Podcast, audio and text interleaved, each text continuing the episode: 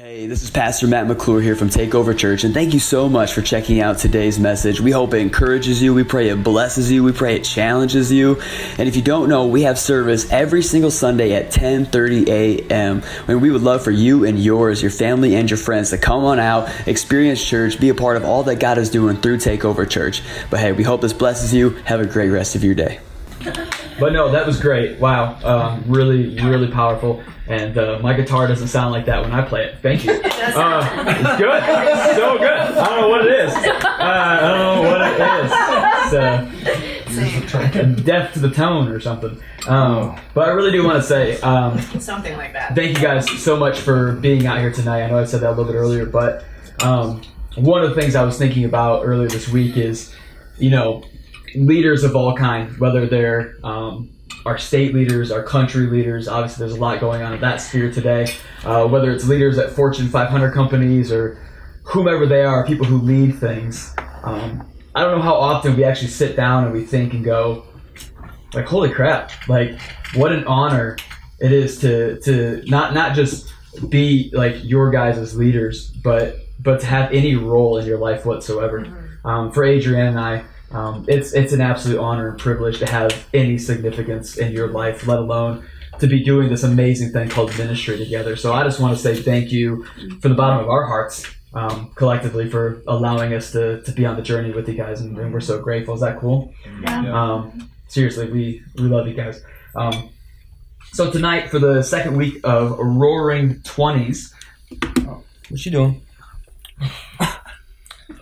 Getting fruit. She's moving things. I don't know. She's getting her Bible. Well, that's good. That's good. Um, but yes, so for the second week of Roaring Twenties, um, I want to kind of talk about a simple word. It's something that I want us to be loud about, not just as a team, but as a church this year. Um, but it's a word that's easier said than it is done, and that word tonight is forgiveness. It's forgiveness. As you know, um, for the church, forgiveness should be of the highest priority to us. You know, uh, forgiveness is God's. falling down from the ear. You bet. Gotta fix that.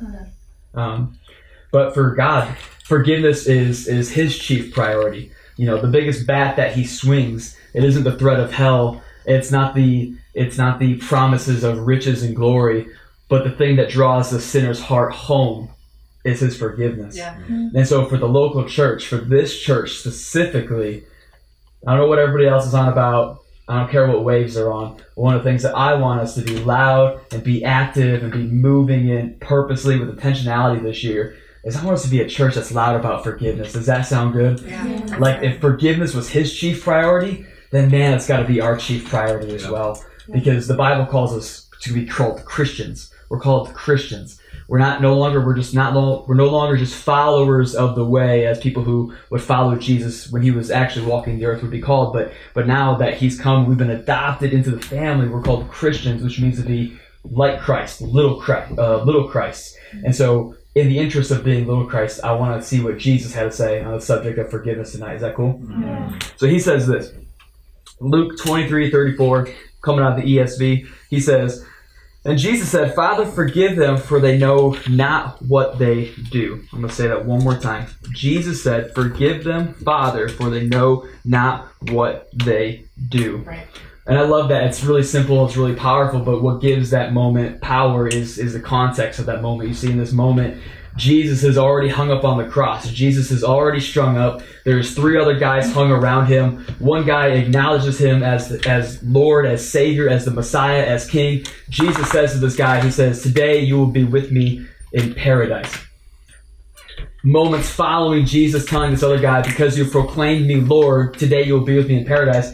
What happens next is one of the guards, they go up to Jesus and ask Jesus if he would want some water. And what they do is they set up a sponge that he would believe at the moment is to be full of water. It's actually soaked in vinegar. And so in the middle of of vinegar pouring out of his mouth, coughing. If you ever had vinegar, it's the worst taste in the world, right? Like for me growing up, my mom would always make us have vinegar after every meal, and I still have unforgiveness in my heart. But we're gonna take care of that tonight, okay? Um, but forgiveness is, is or not forgiveness. Uh, vinegar is terrible, and so in the middle of being just chug down, you know, taste of vinegar, Jesus says these words is what gives it so much power. It's it's not the last words that he would say that it is finished. It's in these moments where he says, "Father, forgive them for they know not what they've done." Yeah. And that's that's so powerful to me because for us as Christians, I think sometimes we fail to see that in that moment, it's not just the most heinous individuals of all time that Jesus is speaking about. It's not just the people that crucified him. It's not just uh, Barabbas, who's the baddest of the baddest. It's not just uh, rapists and murderers and all of these other things that we could say. Like, you know, when we think of like the most deplorable human beings, I'm sure we all have horror stories that come to mind that we've heard about or podcasts that we listen to, or all of these things where, you know, now we have all these stories that are about them and we like thriller movies and we like all these things that's not just who Jesus is talking about. And I would say that far more of the population of the world today isn't just crazy murderers and psychopaths, right? It's normal, everyday, individual human beings. And it's Jesus speaking about us, Yeah. saying, Father, forgive them for they not know what they do. Yeah. Amen. And it's as I read this simple statement from Jesus that I myself have a little bit of a heart check and go, man, I'm in desperate need of the grace of Jesus Yep. Every single day Yeah. on the daily. I am in desperate need of His forgiveness, of His love, of His mercy, of His grace.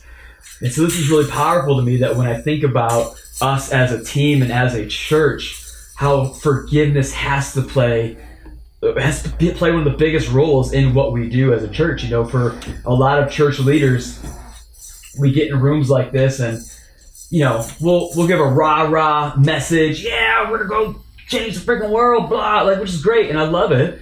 Or we sit in rooms with other church leaders and we talk about finances and we talk about logistics and we talk about uh, what we could do better, how we could, you know, do our teams better, how we could run this or run that or different programs, this and that and the other thing. And I don't know that a lot of church leaders sit in a room such as this with amazing individuals such as yourself and we actually get down to the hard work and say, hey, what's up with our heart right now? Where, where's our heart at? What's the condition of our soul? Yeah. Like, how are we doing in the unforgiveness area? Are we harboring unforgiveness? Do we have a deep, bitter root going on? Because it's easier to talk about all these other things that make church appear great, but what makes church great is healthy people. Mm-hmm. And so I wanted to sit in this room tonight and I wanted to talk about the importance and the power of forgiveness. You know, for Adrienne and I, this is just, you know, we've had to exercise that a lot in our own lives, in our own marriage, and, and all these things. And I don't know about you, but if you've ever been subjected to someone's unforgiveness, doesn't feel great, does it? No.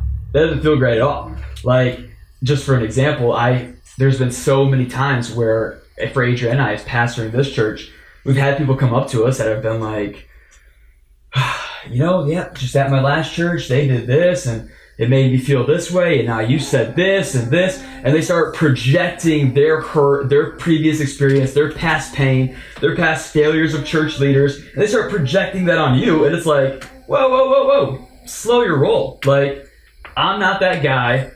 I'll preach better. No, I'm not that guy. That's not our church. I'm not that leader. I didn't fail you that way. I barely know you. I haven't had a chance to offend you. And not only have I now been personally hurt by someone projecting their unforgiveness towards somebody else onto me, it's also stunted my ability to lead them. Yeah. Right. It's also stunted my ability to have a relationship with them. It's stunted my ability to have influence in Right. their lives. You see, forgiveness is paramount to the Christian life. This is something that we have to be people of. We have to be people of forgiveness. How you fall uh, theologically matters. How you fall doctrinally matters. How you fall with you know what you want to be as a denomination. All of these other things. Yeah, those things matter. But what matters most is we got to start with Jesus followers who who aren't harboring unforgiveness, and that's unforgiveness in every area. Because the more unforgiveness that we can uproot, that we can examine, that we can pull out, the better leaders ultimately that will be. You know, and, and I think right now it'd be probably really be easy to say, yeah, that's great for everyone with a title in here. That's great for everyone who's on paid staff in here. That's great for everyone here. But if I can be blatantly honest, Adrian and I, we lead this thing, yes, but we consider everybody in this room and everybody who's in the serve chat and who serves on a Sunday leaders. Yep, mm-hmm. absolutely. Leaders have never been about a title. Leaders have been about when you answer the call to follow Jesus, when you answer the call by Jesus to come to this church, and when you a- answer the call by us to get involved and start serving, you became a leader. There are eyes on you, watching your moves, watching what you do and what you don't do, and the most important pair of eyes of those is God's. Yeah. Mm-hmm. We're all leaders in this room. And it's Adrian and I's desire that as lead pastors of Takeover Church, that we would be the most effective leaders that we can be. You know, for us, as I sit and I think about what we look like on the daily, what our lives look like, I mean, unforgiveness, if it's inside of us, how many of you know unforgiveness just turns into bitterness pretty quick? Unforgiveness, the second that settles, the second we don't begin to uproot that, like it just gets bitter. Those roots just go down deep. That just gets nasty. Like you ever met an embittered person? Dude, you don't even gotta talk to them. Their face looks bitter. You know what I'm saying? You see them in the grocery store, like, oh, that chick is bitter. Uh, like it's just a thing that's on you when you're bitter. You're just Resting bitter face. bitter, resting, resting bitter face. That's what I should have called this talk. I mean, Resting- she's great, but bitter face. Resting bitter face. I want a resting Bible face. There we go. Uh, stupid. Stupid. There we go. But for us, Really not that. we believe that we Not that stupid. we It's would just not as good as my joke, that's all. no. It was it was very third grade. Um, but for us, we want to be the most effective church that we can be, the most effective leaders that we can be, the most effective Christians that we can be. Mm-hmm. And really, that's just living a life of forgiveness. You know, when I think about what I want people to experience when they come to Takeover Church, whether they're family, they've been with us for a long time, they're a part of church, they're serving, they're a part of crews, they're good and they're faithful and they're tithing, like they're part of the family, or they're new with us. I want them to taste and see that the Lord is good, not taste and see that the church is bitter. I want them to taste and see before they ever, I want them to taste and see before they ever hear a song or hear a message that the Lord is good. That when they encounter you and me in the parking lot, when they encounter you and me in the in the foyer, when they encounter you and me in the streets, in the club, at the bar, at a restaurant, at our house, wherever we find ourselves, our workplace, I want people to taste and see that the Lord is good by their interactions and their experience with this church. Yeah. And that's got to start with the leadership team. Yeah. Because if you know anything about leadership, everything trickles down from the top. If a leader's wicked, the whole place is going to be wicked. If a leader's great and generous, the whole place is going to be great and generous. It- the leaders set the tone. And obviously, Adrienne and I, when we're talking about forgiveness, this is something that we actively try to incorporate into our life and we look at. And because for me, I ain't about unforgiveness. I hate unforgiveness. When people put that on me, like, don't you project your previous hurt onto me. Like, I want to throw hands. It bothers me so much. Like, I'm not that person. Stop. Like, freaking chill out. I didn't do that to you. And it just bothers me to my core. And to be honest, nobody has time for unforgiveness. Because if you've ever felt somebody else project unforgiveness onto you, ah. you know that it doesn't feel good. You know that it doesn't empower you, and you know that it kind of kills a relationship before it even gets started. Yeah. Like unforgiveness will kill more relationships than anything else, because forgiveness is what's going to mend every relationship. You know, it's the Apostle Paul. He said this. You ready? Here we go. Apostle Paul, he said in Ephesians 4.32, he said, Be kind to one another, tenderhearted, forgiving one another as God in Christ forgave you. Be kind to one another, tenderhearted, forgiving one another as God in Christ forgave you. So for us in leadership, man, I want to be a conduit of forgiveness, not backed up with unforgiveness. Right. I want to be a conduit of forgiveness. And so Paul, he says, be kind to one another, tenderhearted, forgiving one another as God in Christ forgave you. And I love that because I wonder if someone was to encounter a Christian who was kind and tenderhearted, what their thoughts on God would begin to be. Mm-hmm. Because what's the opposite of kind? Anybody got a guess? Before you look up a s- the, the synonym, Syn- synonym, how you say it? Antonym, antonym, Cinnamon? synonym, Cinnamon. synonym. Synonym is It's similar. Bro, I also can't pronounce minimum. Okay, it's good. You just did! Yes! Gosh, ask Adrienne. That doesn't happen. Oh, Or on Sunday you said it wrong. I did. That makes sense. What's the other one that I can't say? Uh, pneumonia. Let's get back on. You track. just did. Yes! I always mouth said pneumonia. fixed. My mouth is fixed. Praise God. It's gonna be great. It's okay. Um, healed. But what's the opposite of kind? What's the opposite of kind? Rude. Mean. There's a lot of really good ones. The actual antonym in the Webster Dictionary Unkind? for kind is oh, oh. Oh, oh. Unforgiveness. it's a great pop song from the 80s. Uh, Say it, okay. Poop. Cruel I, I to have be it. kind I'm trying to like. I have it. Cruel! Oh. Cruel! I was gonna oh, Wow. What? What is? It is cruel. I googled this. Cruel is the opposite of kindness. And I don't know about you, but it's my posture, it's my conviction that the world has had enough cruel Christians. Yes. That our city, Grand Rapids specifically, has had enough encounters with cruel Christians. That a cruel Christian is contradictory to the Bible. Counter, Contradictory. con, I was right. To the Bible, to the gospel, to what Jesus did on the cross. You sure it's not contradictory? Mm, just keep That's not right. Contradictory. I was right, my man. Contradictory. It's contradictory to the gospel. Cruel Yeah. Christian shouldn't be a thing, but unfortunately, what I, I'm only led to believe that if a Christian isn't forgiving one another as Christ has loved us, and he says that it will make us kind. Like when it says kind and tenderhearted, by forgiving one another as Christ has given as uh, as Christ has forgiven you, kindness and tenderheartedness is a byproduct of forgiveness. So if you're a cruel Christian, chances are you're not doing a lot of forgiving Yeah. if you're a cruel Christian, chances are you haven't been a, a you haven't been welcoming in a lot of forgiveness, or you've been taking it from the Lord but giving it to nobody else. Uh-huh. That's what makes somebody a cruel Christian. So I'm done with cruel Christian. But what about tenderhearted? What's the opposite of tenderhearted? This one's easy. Hard-hearted. Hard-hearted. You ever met a hard-hearted person? They suck, right? Like nobody wants to hang out with a hard-hearted person. Nobody wants to be around a hard-hearted person. No one's gonna follow a hard-hearted person unless they are fresh out of jail and need a job, and that manager just sucks, but it's the only one that would give them a job. Like nobody's gonna follow somebody that's hard-hearted. Nobody's gonna go to somebody who's hard-hearted for advice. Nobody's gonna go to someone who's hard-hearted for discernment from the Holy Spirit because if you're hard hearted, chances are you're incapable of giving discernment from the Holy Spirit. And most importantly, nobody's going to go to somebody who's hard hearted for encouragement. Right. If you're hard hearted, it's impossible for you to be an encourager because you don't see the good in anything at that point. You are so embittered, you are so just broken and dark on the inside that you don't see good in anything, good in God, good in church. You're just there because it's religious and it's what you're supposed to do, or you're so hard hearted towards the whole thing that you've fallen away completely. Mm-hmm.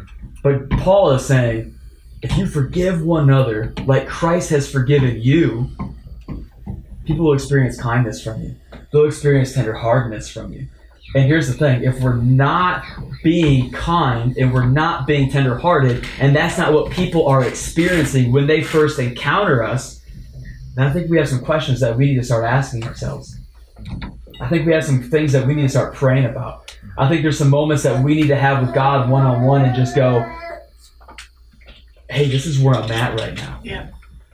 This is what has happened to me. This is where my life has been. Because friends, I don't I don't want to have a church full of hard-hearted Christians. I don't want to have a church full of cruel people. I want a church full of leaders that as Adrian and I we, we talk about this with each other all the time. and It's how we remind ourselves to be when we are hurt by somebody or we feel like somebody has unforgiveness towards us or whatever the situation may be. We always remind each other we gotta have thick skin and a tender heart. Yeah. You know what Jesus says, "Forgive them, for they know not what they do." Maybe the person who hurt you didn't know exactly what they were doing.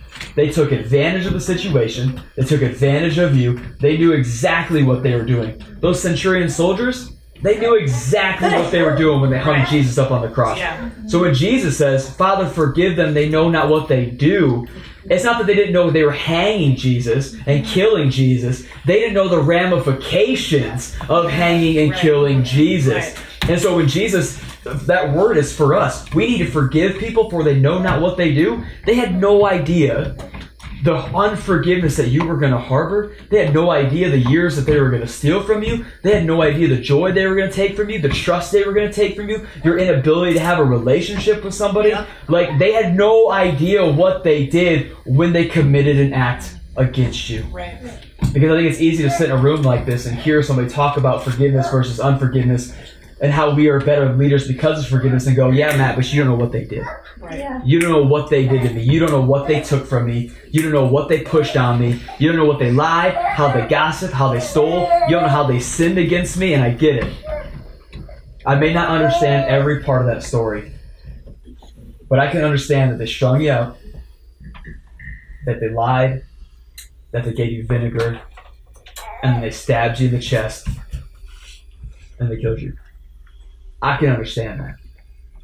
But Jesus still says, Forgive, for they know not what they do. Because he's snoring. And so for us, no, wisdom. So for us as a team, there's a lot of churches, and there's a lot of clubs, and there's a lot of institutions, and there's a lot of people groups. They're allowed about a lot of things right now. Yeah. Yeah. And that's fine.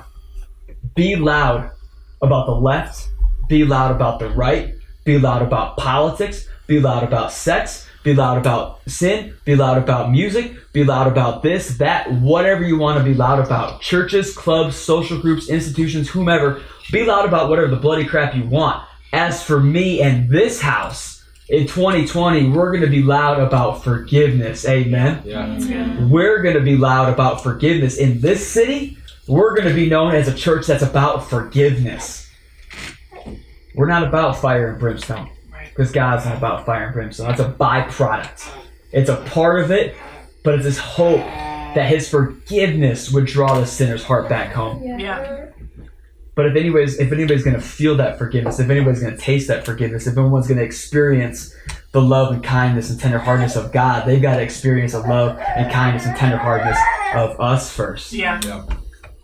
Because this is going to make us great leaders. Mm-hmm. For us as Takeover Church, we don't believe that that we just have a church that just happens.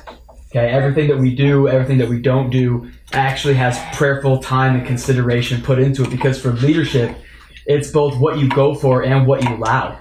Yeah. It's what you go for and it's what you allow. So when we're trying to talk about being kind and tenderhearted and forgiving, make no mistake, that doesn't mean that we're weak. That doesn't mean that we just let things skate. That doesn't mean that we don't call uh, ungodliness ungodliness. Doesn't mean that we don't correct where correction needs to be had. It doesn't mean doesn't mean that we don't stand up for justice when it needs to be happening. And it doesn't mean that we uh, don't speak up when we need to. It does mean that we don't speak up when we don't need to. It does mean that we can be quiet on some issues because that's really not the chief concern right now. The chief concern is someone's heart. Right.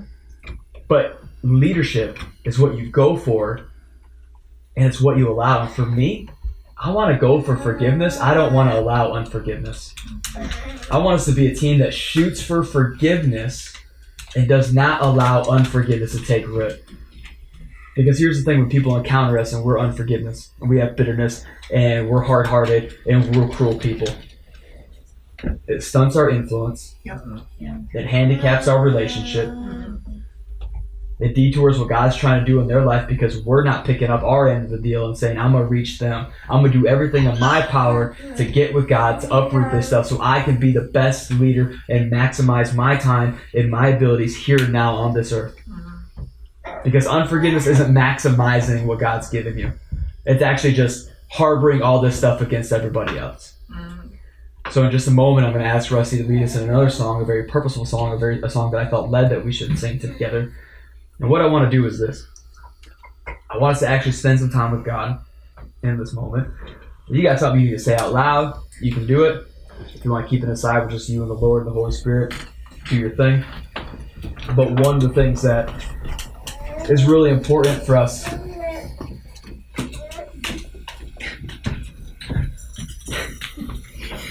don't have dogs at team night. Um, I'm just kidding. But, but what's important for us is that we be, we be a people of forgiveness. And so when we pray in this time, I want us to really take inventory of our heart. I want us to take inventory of our soul. I want us to take inventory of our mindsets. And I want us to actually ask God the question Do I have unforgiveness towards anybody? And then I want us to ask God for forgiveness for, for not giving people. And then I want to start confessing forgiveness over those people. And I know for a lot of us, because of our stories and our history, that might be really hard to do. But you forgiving them, it may not change them, and it doesn't have the time machine to go back and fix what happened to you and how they offended and hurt you. But what forgiveness does have the power to do is to change you. Yep. It's to set you free. When we start walking in forgiveness, we're set free to be the best leaders, to be the best Christians, to be the best takeover church that we can be. Mm-hmm. So that's what I want to do in this moment as Rusty begins to lead us in this this last little song here is I want us to take time, ask the Lord, get down to the nitty gritty, and let's uproot that sucker and let's let forgiveness flow out of us. Does that sound good? Yeah, that's good.